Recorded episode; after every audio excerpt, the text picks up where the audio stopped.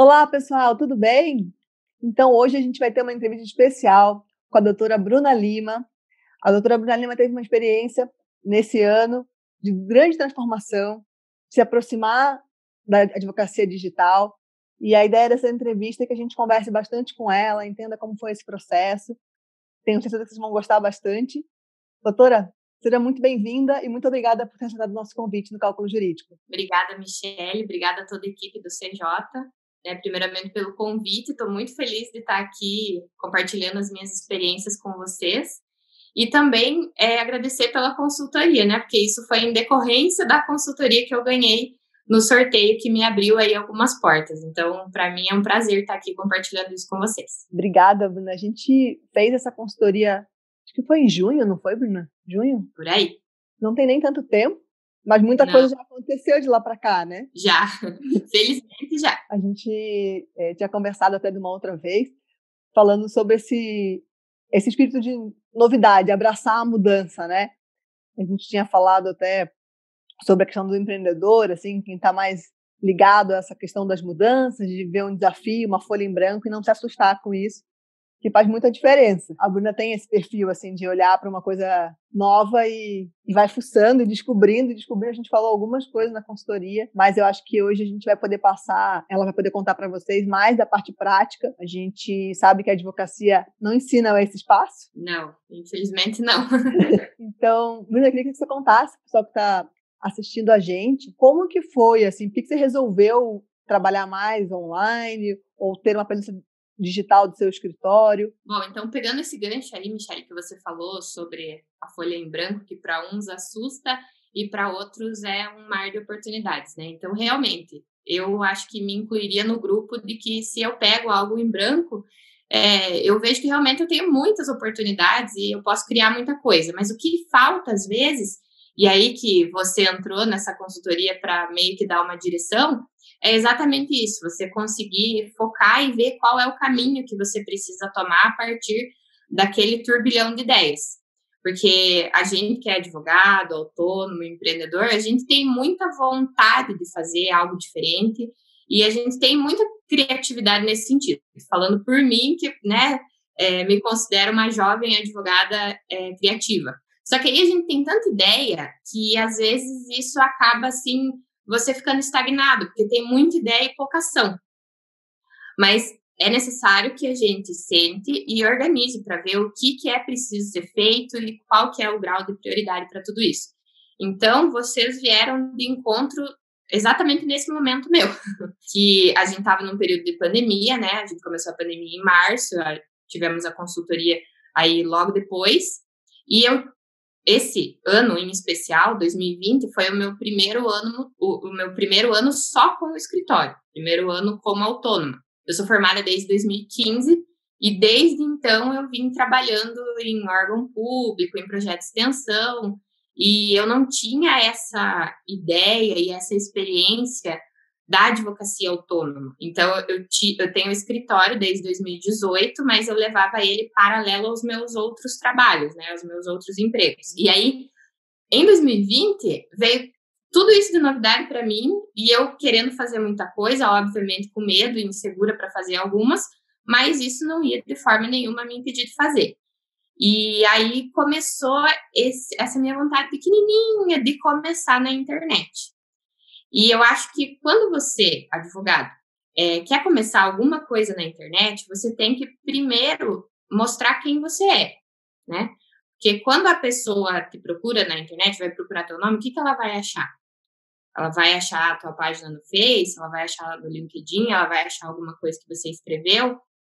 E eu acho que esse começo você tem que pensar mais ou menos nesse sentido, sabe? Quem você é na internet, se você não é ainda ninguém, quem você deseja ser. Então, é, a gente ter uma presença, acho que começando pelas redes sociais é interessante, né? A gente falou disso. Então, você falou agora do LinkedIn, de ter um perfil profissional nas redes sociais, isso é bem importante, não necessariamente só no LinkedIn, pode ser em outra rede, né? Mas também, de repente, ter um site, ter uma outra forma de, de presença. Muita gente pergunta, né, como começar nesse mundo digital, então acho que a gente vai começar com as dicas práticas. A primeira é pense no que você quer transmitir. Acho que foi um pouco disso que você tinha falado, né? Pense no que você quer, como você quer ser achado na internet ou achada na internet sendo advogado. E Bruno, então foi nesse momento que você percebeu que era essencial ter alguma coisa sua ali, né?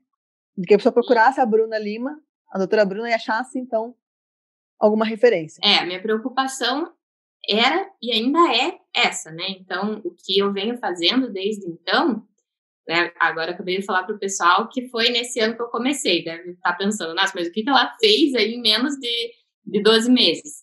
Mas, na verdade, você tem que começar. A partir do momento que você começa, você vai construindo, ainda que não seja um monte de conteúdo, você vai ter alguma coisa. Então, a minha preocupação continua sendo com o que eu já escrevi e com o que eu vou vir a escrever, porque é, quando as pessoas procuram meu nome, a minha, o meu objetivo é que elas achem conteúdos, né? Coisas que eu escrevi que gerem um valor para elas.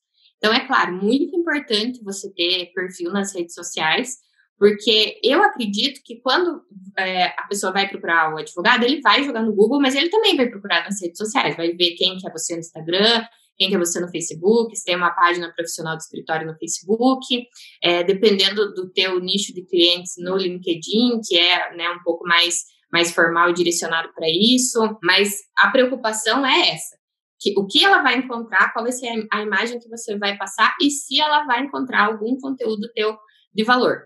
É, eu acho que primeiro de tudo, Michele, antes de você começar a publicar, é, eu teria duas dicas assim para o pessoal, que é você descobrir o que, que você gosta de fazer. Porque quando a gente começa algo, é tudo muito lindo, muito maravilhoso, a gente está é, cheio de vontade de começar, mas isso vai caindo com o tempo, isso é fato, né? E a produção de conteúdo ou a presença digital, ela tem que, ter, ela tem que ser constante. Senão, é, a chance de você ter bons resultados, elas diminuem. Mas aí você tem que pensar, o que eu gosto de fazer? Qual a plataforma que eu tenho mais familiaridade? Porque não adianta eu colocar num projeto que eu vou fazer vídeos para o YouTube e eu não gosto de fazer vídeo, eu não me sinto bem com a câmera. Então, quando você for começar algo, primeiro pensa aonde que você se sente mais confortável e qual é a coisa que você mais gosta de fazer. Se você fosse para elencar uma dessas coisas como lazer teu, o que, que você colocaria? Porque ao lado disso, eu, eu acho que a gente teria, assim, é, três funis para fazer esse começo. Primeiro, que a pessoa gosta de fazer, aonde que ela se sente confortável. Depois, aonde que o cliente que ela espera conquistar gosta, porque isso também tem que ser ponderado. E depois, o que ela consegue fazer. Porque de nada adianta ficar pensando, planejando e não fazer, né? Porque feito é melhor que perfeito. É uma frase bem clichê, mas ela é pura verdade. Então, teria que passar por esses três funis e daí começar. É, e isso é muito importante, porque às vezes a gente tem a preocupação de vou fazer muita coisa e achar que precisa ter toda uma estrutura para então fazer. Quando muitas das vezes, se você focar em saber onde está o seu público, né, o que você gosta de fazer e o que você tem condição de fazer realmente para dar o primeiro passo, como você falou, são os estágios mais importantes para para ter algo pronto. E a cadência, né, essa regularidade que você comentou é super importante, porque se você começou a publicar hoje e não publica mais, os sites de busca é como se você tivesse sumido. Você falou de escrita, então hoje como você fez? Qual é a, a forma como que você adotou? Você escreve? Você publica em alguma rede social? Como é que você se encaminhou para escolher então desses três funis onde você ia começar a fincar suas bandeiras? Bom, então antes de eu explicar como que eu estou fazendo, eu acho que eu vou contar um pouquinho do que aconteceu nesses meses. Ótimo. Esses meses, né? E, uhum. e poucos, mas assim, é bom porque você pode ajustar a hora que você quiser e a gente fica é, com bastante liberdade de testar, né? Porque, na verdade, a internet é um teste. Se você começou a fazer no LinkedIn e eu acho que testou ali algum, não sei, umas oito semanas e viu que não está dando muito, muito retorno, você pode testar em outra plataforma e assim por diante. Então, quando eu comecei, a rede social que eu mais usava era o Instagram. E aí, por ser a rede social que eu mais tinha familiaridade, né, pegando o que eu falei antes, e a rede social que eu mais gosto de mexer, eu comecei a publicar os meus conteúdos por ali. Mas é, o, como eu sou advogada que atua na área previdenciária, para eu poder escrever algo de valor para um possível cliente, eu preciso ser um pouco mais densa no meu conteúdo, se eu quiser atingir o cliente final, porque a gente sabe que hoje o Instagram ele tá pro advogado, parece que a gente está mais voltado para conteúdo direcionando pro advogado. E no meu caso, o cliente final, previdenciário, que ele está ali na sua faixa dos 45 a 60 anos, ele não está no Instagram, ele está em outras redes sociais. Uhum. Mas como era a rede social que eu queria começar, e aí eu identifiquei que esse cliente eu precisava fazer um conteúdo mais denso, o que, que eu fazia? Publicava um conteúdo bem extenso, bem detalhado, conversando direto com a pessoa que eu quero atingir, escrever como se eu estivesse explicando algo para minha avó por exemplo, né? Que é uma senhorinha de, de 70 anos e é ela que eu quero que entenda. E aí eu comecei a escrever conteúdos assim, pegava o resumo e postava alguma coisa no Instagram. Eu comecei a atrair no Instagram é, bastante advogados. E aí eu até direcionei algumas dicas para advogados, mas eu vi no teste que eu estava fazendo que quem eu estava atingindo eram advogados. Para mim, que sou uma um exército de um soldado só. Então, embora eu trabalhe num escritório com mais pessoas, eu não sou sócia nem associada.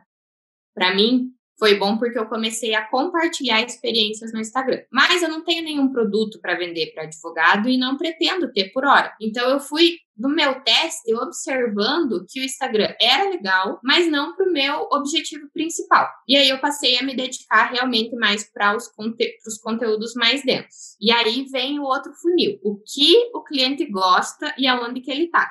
O meu cliente final não estava no Instagram não está no Instagram. Mas, de uma forma indireta, você veja só, né, como, como essas coisas é muito teste. Então, às vezes, quando alguém vem pedir dica para mim, eu sempre falo, testa, porque para mim foi de um jeito, para você pode ser de outro, e para o terceiro colega vai ser de outra forma. No Instagram, eu não atingi o seu José, de 60 anos, que vai aposentar agora. Mas eu atingi advogados parceiros e eu atingi familiares dessas pessoas. Hum. Pessoas que já me conheciam, que eu não tenho certeza se sabiam que eu era advogada ou não, mas eu tenho certeza que elas não sabiam que eu atuava em previdenciário, porque todas que vieram falar comigo, nossa, Bruna, eu não sabia que você fazia essa coisa da aposentadoria minha mãe, meu tio, meu irmão, meu avô tá precisando, será que você pode dar uma olhada para mim? E automaticamente, no Instagram, quando você posta no feed, tem que ser um conteúdo mais organizado.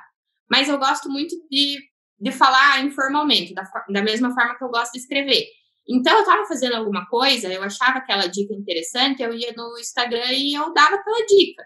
Mas, assim, informal, mostrando o meu dia a dia, o que eu estava fazendo naquele momento ou alguma técnica que serviu para algum pedido que eu fiz. Aí isso vai gerando nas pessoas o sentimento de, ó, oh, legal essa dica, ela sabe, né? Então gera também uma segurança para a pessoa ir falar com você, porque é algo que você faz, é algo que você está mostrando. E é bem interessante, né? Porque o fato de você ter abraçado um desconhecido, assim, não, tá bom, eu vou testar, então eu vou me lançar para uma fase nova, mas eu descobri duas, você falou, descobriu duas coisas. Descobri, olha, tenho outros colegas que podem trabalhar comigo, então o fato de você ter se exposto fez com que essas pessoas viessem até você, que também eram da área jurídica, mas de repente não sabiam que você atuava naquela área, e mais ainda, pessoas que poderiam indicar clientes para você. E isso é muito legal mesmo. Isso vai expandindo também a forma como as pessoas te veem e também como você pode atuar próximo delas, né? É, a pessoa um dia falei lá no Stories há algum tempo sobre algo da aposentadoria,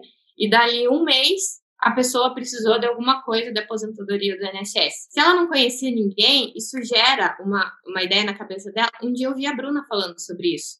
E aí as pessoas iam falar comigo. Isso é legal porque vai ficando na memória da pessoa, vai, vai ficando no inconsciente, né? Ela viu em algum lugar, ela, acho que é a Bruna. Já gerou em algum momento essa referência, já ficou. Talvez a pessoa não venha agora. Isso é uma coisa que é interessante, até você falou de escrever, né?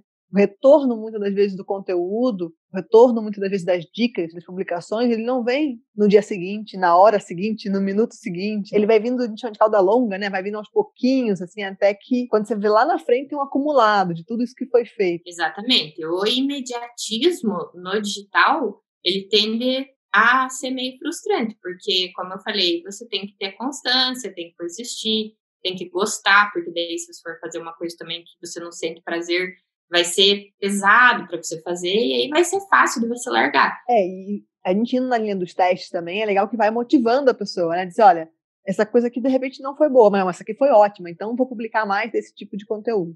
A gente está falando muito de publicação, de texto, de coisas para redes sociais e tal. As pessoas podem estar tá vendo a gente pensando, bom, mas como é que o escritório tem a ver com a rede social e tem a ver com um post. Que, que, que, conteúdo é esse que a gente publica? A gente sabe que pela, pelo Código de Ética da UAB há algumas restrições, algumas limitações para que seja feita a publicidade, a divulgação, mas tudo isso que a gente está falando aqui não só é permitido, como até incentivado em alguns grupos da UAB, em que você tem essa advocacia online, você tem essa presença, mas a forma de fazer isso ela é uma forma sutil. Você não vai ali expor, colocar valores de consulta ou colocar aquelas coisas só hoje, tipo propaganda de é, geladeira e coisa assim. Não é, não é assim. O que, né?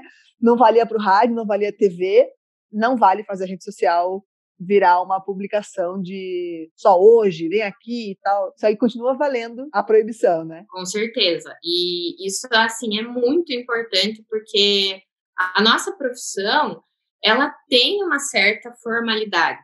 E que eu particularmente acho muito importante, porque a advocacia, por mais que nós tenhamos hoje, né, a advocacia em massa, eu acredito que sempre a advocacia artesanal ela vai ser mais preciosa no mercado, porque ela vai dar mais resultado, ou ela vai ter um relacionamento com o cliente muito diferente, porque você não vai tratar ele só como mais um número do processo. E eu procuro muito isso. Essa, esse é, é um dos meus valores na advocacia. Um cliente, para mim, sobretudo um cliente na área previdenciária, ele não é só mais um honorário entrando para mim no final do mês. Ele é uma vida, ele é uma pessoa que tem uma família e o trabalho que eu vou desenvolver para ele vai dizer se ele vai ter dinheiro para botar comida na mesa ou se ele não vai. Então a gente tem que entender a nossa profissão com esse, com esse valor que ela tem. Eu acho que antes de você começar a produzir conteúdo ou começar a estudar sobre o digital, sobre a presença digital do advogado na internet,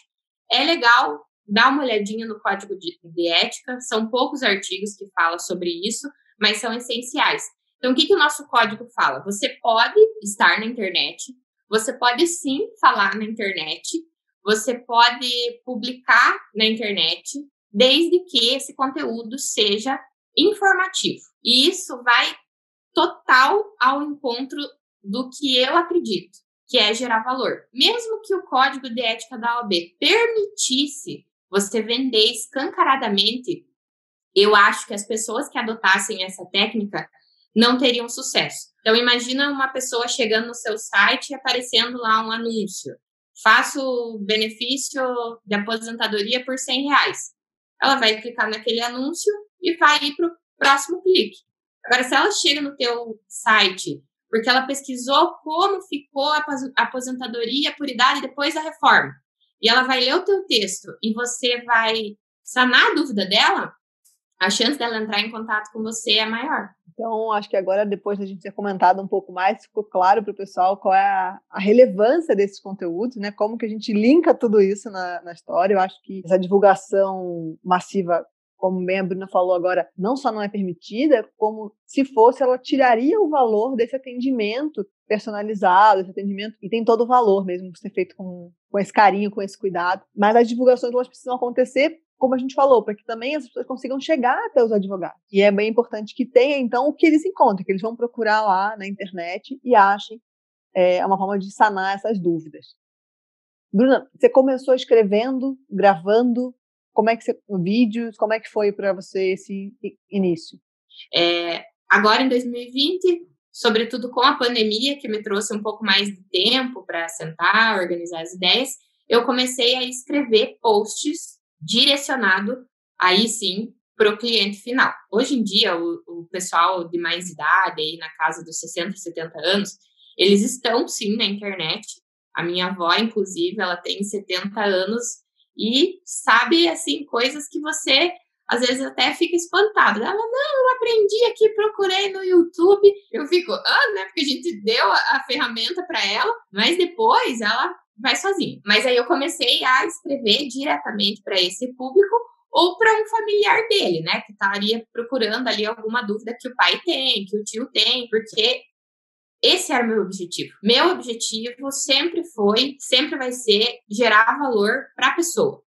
Então, se a pessoa tiver um problema é, e ela resolva a partir de alguma dica minha e ainda assim não me contrate, eu cumpri a minha missão. Quando eu estava escrevendo, quando eu comecei a escrever, esqueci de contar essa parte. Quando eu comecei a escrever, eu comecei no Jus Brasil, que é uma plataforma jurídica onde você faz o seu cadastro e você publica. Você publica artigos, você publica textos assim informais, como esse que eu falei, você publica modelo de peça, você faz o que você quiser lá, tanto que você esteja no tema jurídico. E aí, nesse ímpeto, assim, do meu começo, apareceu a oportunidade de eu escrever num jornal local aqui da minha cidade, né, que é o Rede Sul.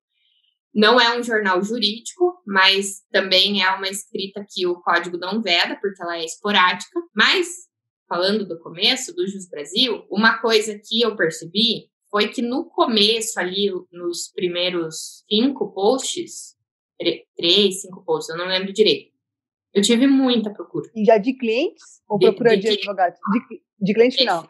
Olha só. Então, assim, em cada post, Michele, eu acho que eu tive uma média de uns 15 a 20 e-mails. E aí eu já pude marcar algumas consultas pelo online, né? Pelo Google Meet. Obviamente, né, que a, a, consulta ela é paga e aí os clientes fizeram o pagamento antes da consulta.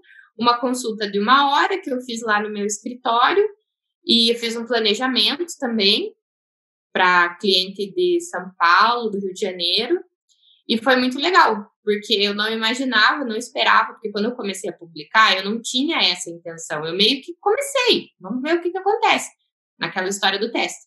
E daí o Jus Brasil me deu esse retorno logo nos primeiros posts. Mas eu acho importante falar também que esse alcance caiu depois dos uhum. primeiros. Não sei o, o que aconteceu, eu acho que né, quando você está começando a plataforma, meio que te dá ali um gás e aí depois esse alcance diminui. E, obviamente, que de 15 a 20 e-mails eu não fechei consulta com 15 a 20 pessoas, né? Uhum. Tem, tem muita dúvida, sim, esporádica, e aí quando você realmente passa o briefing para fechar, a pessoa, né, na consulta, não sei se quer e tal, fica naquela dúvida. Mas foi muito legal, assim, foi uma experiência que eu não esperava. É, então, aí tem mais duas coisas bem legais pra gente dar dica pro pessoal. A primeira é o material de valor, como você já falou, mas no timing correto e numa plataforma em que seja visível.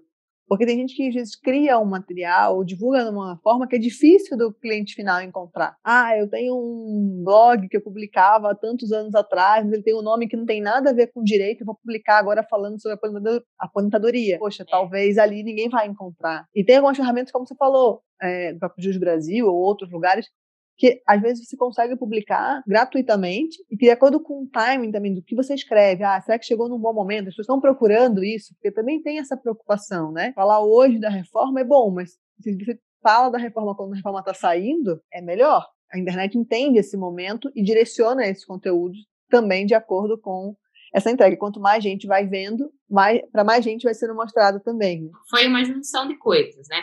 Eu acho que eu escrevi de uma forma é, fácil das pessoas entenderem, e na medida em que aquilo era um assunto que estava né, ali na boca do povo, uma pessoa foi procurando, achou, é, a página entendeu que ela leu o meu conteúdo até o final, né? Que não foi aquele clique que, ah, não, não achei, vou para outro, porque isso também a internet entende que o teu conteúdo não é relevante, porque as pessoas não ficam. Uhum. Então, significa que aquela página não está solucionando o problema delas. E aí uma foi vendo, foi gerando relevância e foi entregando para mais pessoas.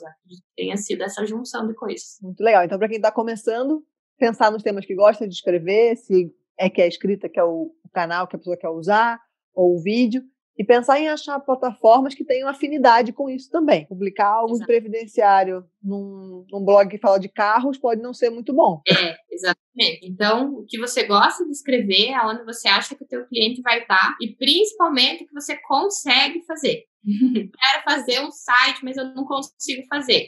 Vou ficar sem fazer nada? Não. Tem o Brasil, tem o Facebook, tem o Instagram, às vezes o cliente pode estar lá, tem o LinkedIn, tem várias outras plataformas que você pode publicar. É, é super importante também pensar que vai ter um esforço também, que vai ter uma continuidade, que vai precisar de um certo empenho para acompanhar isso no dia a dia. E como você falou, as pessoas vêm, mas elas esperam ali um comentário, elas deixam uma pergunta, elas deixam uma, uma dúvida, elas querem também ser retribuídas essa dúvida e serem respondidas, né? Então vai ter que ter uma certa, um certo tempo para atenção ali. É, tem que ter também esse retorno, né? Você vai ter que ter a disponibilidade de responder os e-mails. Nenhum cliente vai te mandar e-mail é, falando: Oi, eu quero pagar a consulta, qual é o valor, me indica a conta.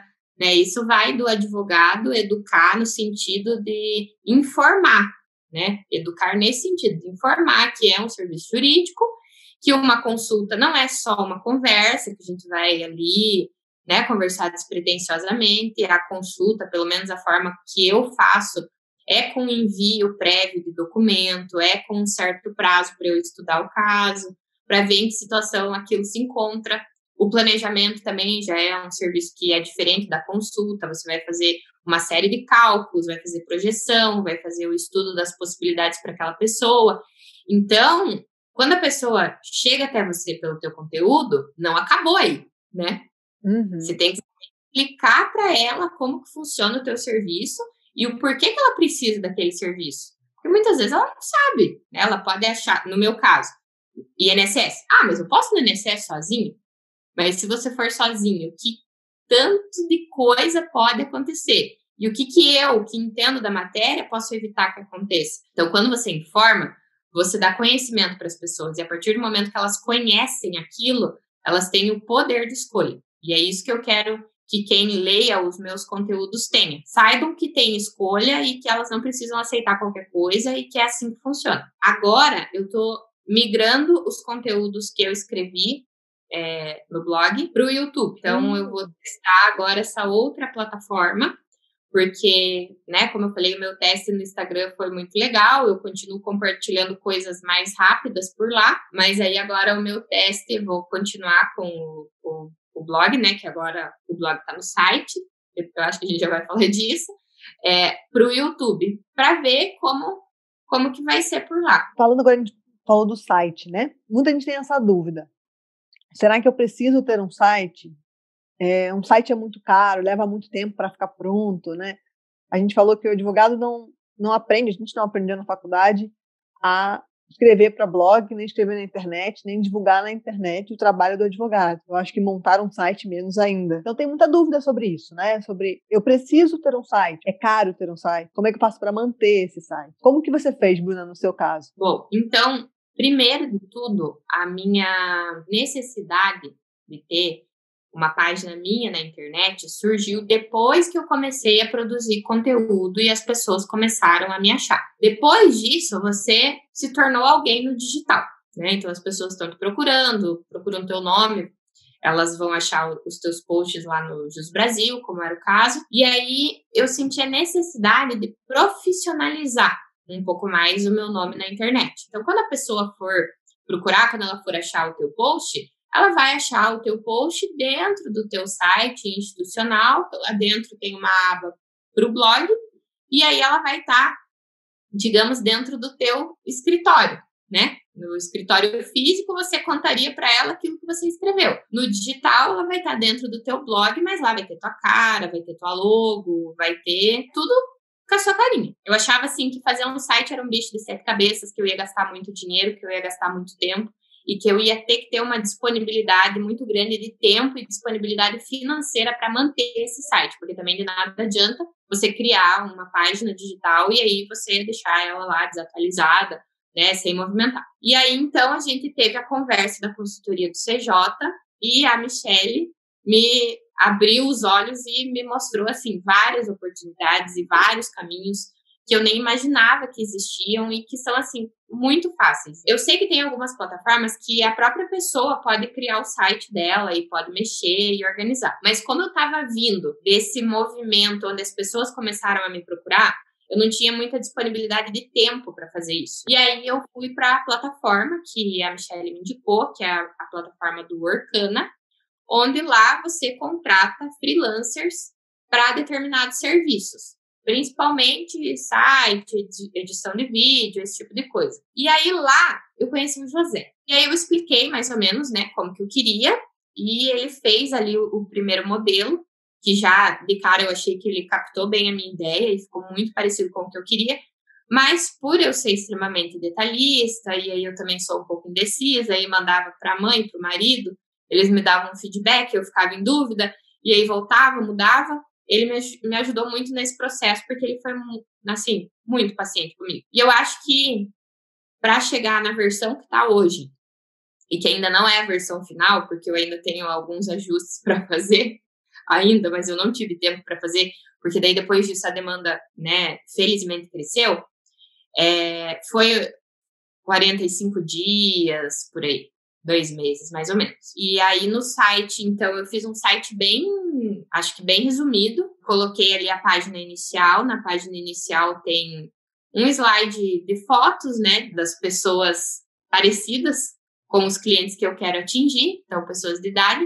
E aí nisso, quando a pessoa for fazer e não contratar ninguém para fazer, tem que saber também que existe o direito de imagem. Você não pode pegar qualquer imagem no Google. E isso quem me ensinou foi o José, porque eu eu passei a usar as plataformas que ele me indicou para pegar as fotos para os meus posts. Então, chega no site, tem essas primeiras fotos com algumas frases que eu gostaria de dizer para as pessoas que chegam até mim. Logo depois tem quem eu sou, né? Então, uma foto minha, eu acho importante. Na verdade, a ideia inicial era fazer um vídeo, mas como eu queria colocar logo o site no ar, eu não tive esse tempo de, de fazer o vídeo.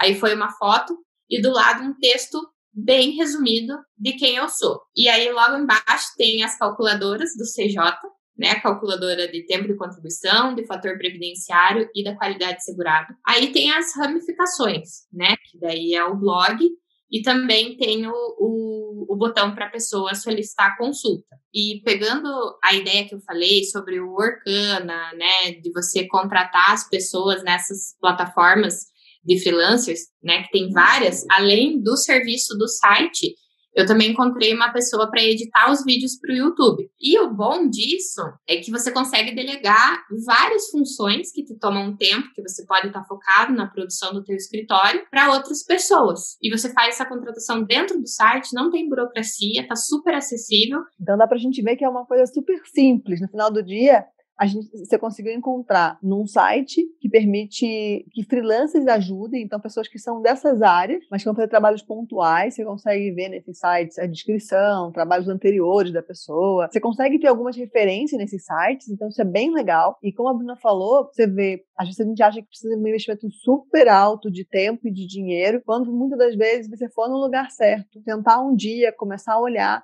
e tiver mais ou menos o seu plano definido, em menos de dois meses aquilo pode estar pronto. Então, você pode transformar de eu gostaria de ter para eu já tenho uma, uma forma das pessoas me encontrarem e terem esse meu escritório digital. Então, é importante que o site seja simples, claro para as pessoas e que tenha a ver com a personalidade do escritório e dos advogados que estão ali, seja um advogado só, às vezes uma sociedade, enfim, mas tem que te representar mesmo de forma digital. No começo eu pensava que o site era só para escritórios, né? Escritórios com vários advogados e tal. E isso não é verdade, né? Eu sou uma advogada, trabalho num lugar onde tem outros advogados, mas a minha advocacia é só eu por enquanto. E o site é só sobre o meu trabalho e sobre mim. Então só vai ter a minha biografia lá, só vai ter os posts que eu escrevo lá, mas sou eu dentro da internet. Quando você não tá no digital, é muito forte falar que você não é ninguém, porque eu acho que hoje, 2020, a realidade ainda não é essa. Né? A gente tem muita indicação, tem muito escritório grande, de renome, ou no caso né, de uma cidade menor, tem um advogado lá super experiente, que ele é a referência naquilo, todo mundo conhece ele. Mas daqui a um tempo, eu arrisco dizer que se você não tiver na internet, o teu alcance vai diminuir assim consideravelmente. Porque as pessoas, quando quiserem procurar um advogado, isso já vem acontecendo, não tanto no 100%, mas vem acontecendo, elas vão procurar advogado de tal área, especificidade tal, no Google, na internet, no site de busca. E aí, se você não é ninguém na internet, se você não está lá na internet, primeiro de tudo, você vai ficar restrito a, ao caráter da distância, né? Você vai ficar restrito às pessoas da tua cidade. Então, as pessoas que moram ali que vão te procurar, porque vão um dia passar na frente do teu escritório, ou enfim. Depois, você fica restrito às pessoas que te conhecem. Então, você já tem a primeira etapa da restrição da tua cidade, depois você fica restrito às pessoas que te conhecem. Como eu falei antes, tem pessoa que te conhece e não sabe que você é advogado. Então, você já entra numa, numa terceira trincheira. Então, a pessoa tem que estar na tua cidade, a pessoa tem que te conhecer, a pessoa tem que saber que você é advogado. Aí depois, aquela pessoa que sabe que você é advogado tem que te indicar. Ah, a Bruna é uma boa advogada, ou, né, enfim, ela fez ali alguma coisa para um parente meu e deu certo. E aí, depois disso ainda, aquela pessoa que chegar até você por indicação, ela tem que te contratar. E ela vai te contratar com base no quê?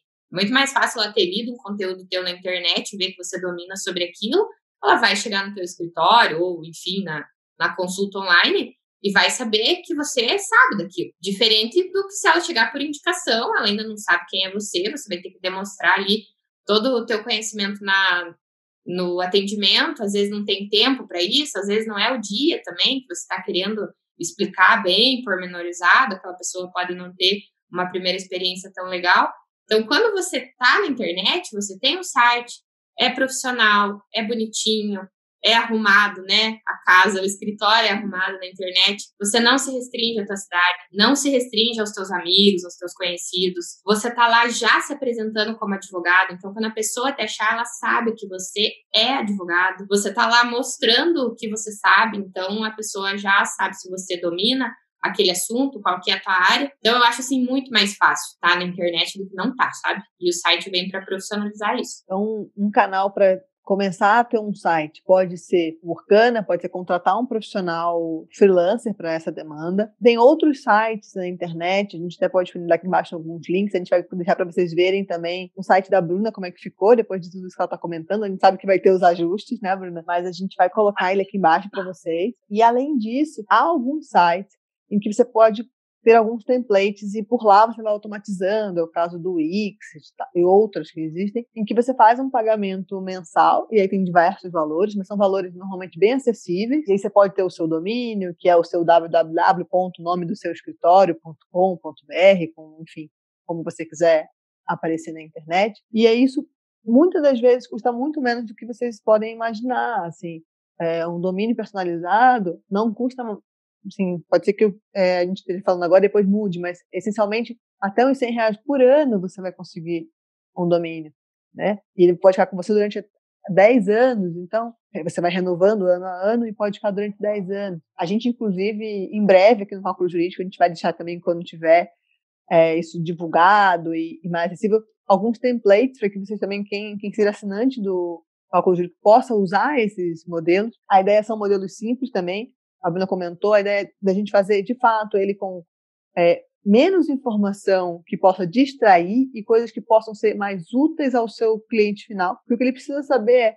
quem é o escritório, onde é, ter um lugar para se comunicar, uma região de contato, né? E uma coisa bem legal, eles precisam ter isso, como a gente falou desde, desde o começo, um link para as redes sociais, ter essa troca também. E isso é muito importante, que cria essa proximidade, essa familiaridade mas também que a gente entenda que é um perfil profissional mesmo das redes sociais, né? Assim, você pode ter um almoço de família, você pode postar o que você quiser, mas lembrando que os seus clientes também vão acessar aquele perfil. É, não dá para esquecer, né? A gente, quando se propõe a lançar o profissional nas redes sociais, não quer dizer que você nunca mais vai postar nada. Porque você também é um ser humano e você também tem lazer, a vida não é só trabalho.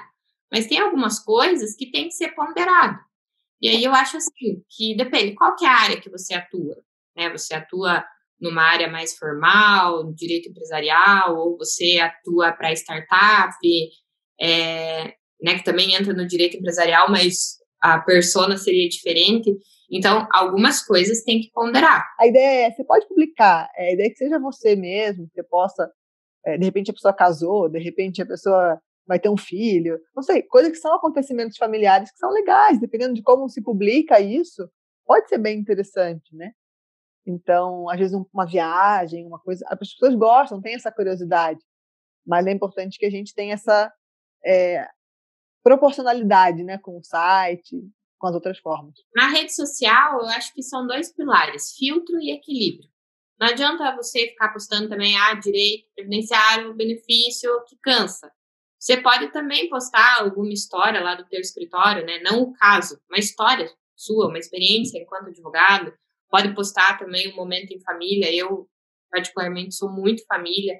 Eu fui criada pelos meus avós maternos, então, assim, eu sou realmente amo o cliente previdenciário. Todos os meus clientes são como como se fossem os meus avós, porque eu tenho um carinho muito grande por esse público. Então, dependendo da tua realidade, você vai ver o que é legal você juntar e o que não é. Aí você vai filtrando, vai equilibrando e quando o cliente chegar na tua rede social, ele vai entender que além de um advogado que entende do que está falando, porque ele saiu lá do teu site, é, você também é uma pessoa que tem os seus valores, que né, é família, enfim. Tudo isso vai transmitir uma boa mensagem para ele. Como que é o nome da sua avó? Você falou dela várias vezes, inclusive. Eu chamo ela de Vove, mas todo mundo chama ela de Dona Cida. Dona Cida. Então, um abraço para Dona Cida, viu? Ela vai Sabe? ver. Ela vai ver o nosso vídeo, né? Ela... Minha primeira fã. Oh, que legal, que massa. Bom, então, olha, você que está assistindo esse vídeo, que gostou da história da Bruna, pode deixar aqui embaixo nos comentários alguma pergunta sobre algum caso previdenciário, alguma coisa que você acha que possa ter a ver com o que a gente comentou dessa trajetória. Eu acho que uma coisa importante que a Bruna falou, assim, para a gente destacar, é a possibilidade dos testes. Estar tá aberto a tentar uma coisa nova, tentar outra. E acreditar também em novas possibilidades, ferramentas. Mas o primeiro passo talvez seja pensar né, Bruna, em três, naquelas três etapas que você comentou no começo. Exatamente. O que você gosta de fazer, o que o teu cliente gosta de ver e o que você consegue fazer, porque feito é melhor que perfeito. Não dá para esquecer desses três, senão você fica estagnado. Então, gente, acho que não tem segredo. A Bruna já deu aí os primeiros passos para quem quer começar. Pense sobre esses três pontos. Então, Bruna, muito obrigada pelo seu tempo. Imagina, Michelle, eu que agradeço você e toda a equipe aí do CJ é sempre um prazer falar com cada um de vocês, dentro do programa e fora dele, né? Porque eu uso quase que diariamente. Então, assim, foi muito boa essa nossa conversa. Eu espero que o pessoal tenha aproveitado e que a partir de tudo que a gente falou, alguém deu o primeiro passo em alguma coisa, né? Porque é assim que a gente vai dar o primeiro passo para um grande projeto. A gente não pode ter medo, tem que ter força de vontade, vontade de trabalhar e principalmente amar aquilo que a gente faz. Então, pessoal, você que gostou desse vídeo, que tem outros amigos advogados, que sabe que pode fazer diferença na vida de algum escritório, todo esse conteúdo que a gente falou de como começar no digital, compartilhe esse vídeo. Tem muita gente que tem vontade de começar no digital e não sabe como. A Bruna explicou para a gente várias formas de fazer isso, tentativas que ela teve, e coisas deram super certo e pode dar certo com você também. E se você não segue a gente aqui nas redes sociais, aqui no YouTube, ative seu sininho para que você sempre receba os vídeos em primeira mão. Pessoal, então obrigada, Bruna, até. Tchau, tchau. Quem é assinante do cálculo jurídico sabe que consegue fazer todos esses cálculos aqui, então é bem fácil, né? Dá para fazer, dá para atender como a Bruna falou, dá para atender mais de um público. Você pode atender quem quer fazer planejamento, dá para atender quem já está aposentando agora, está falando fazer alguma revisão, alguma coisa. Aliás, pelas regras de transição, né? Agora que você falou do CJ, lá ele te dá todas as regras de transição. Então, você vai preencher os dados do cliente, você vai saber sobre a regra dos 50%, sobre a regra de pontos, sobre a regra de idade mínima, a regra do pedágio 100%, vai saber o valor de cada aposentadoria nessas regras.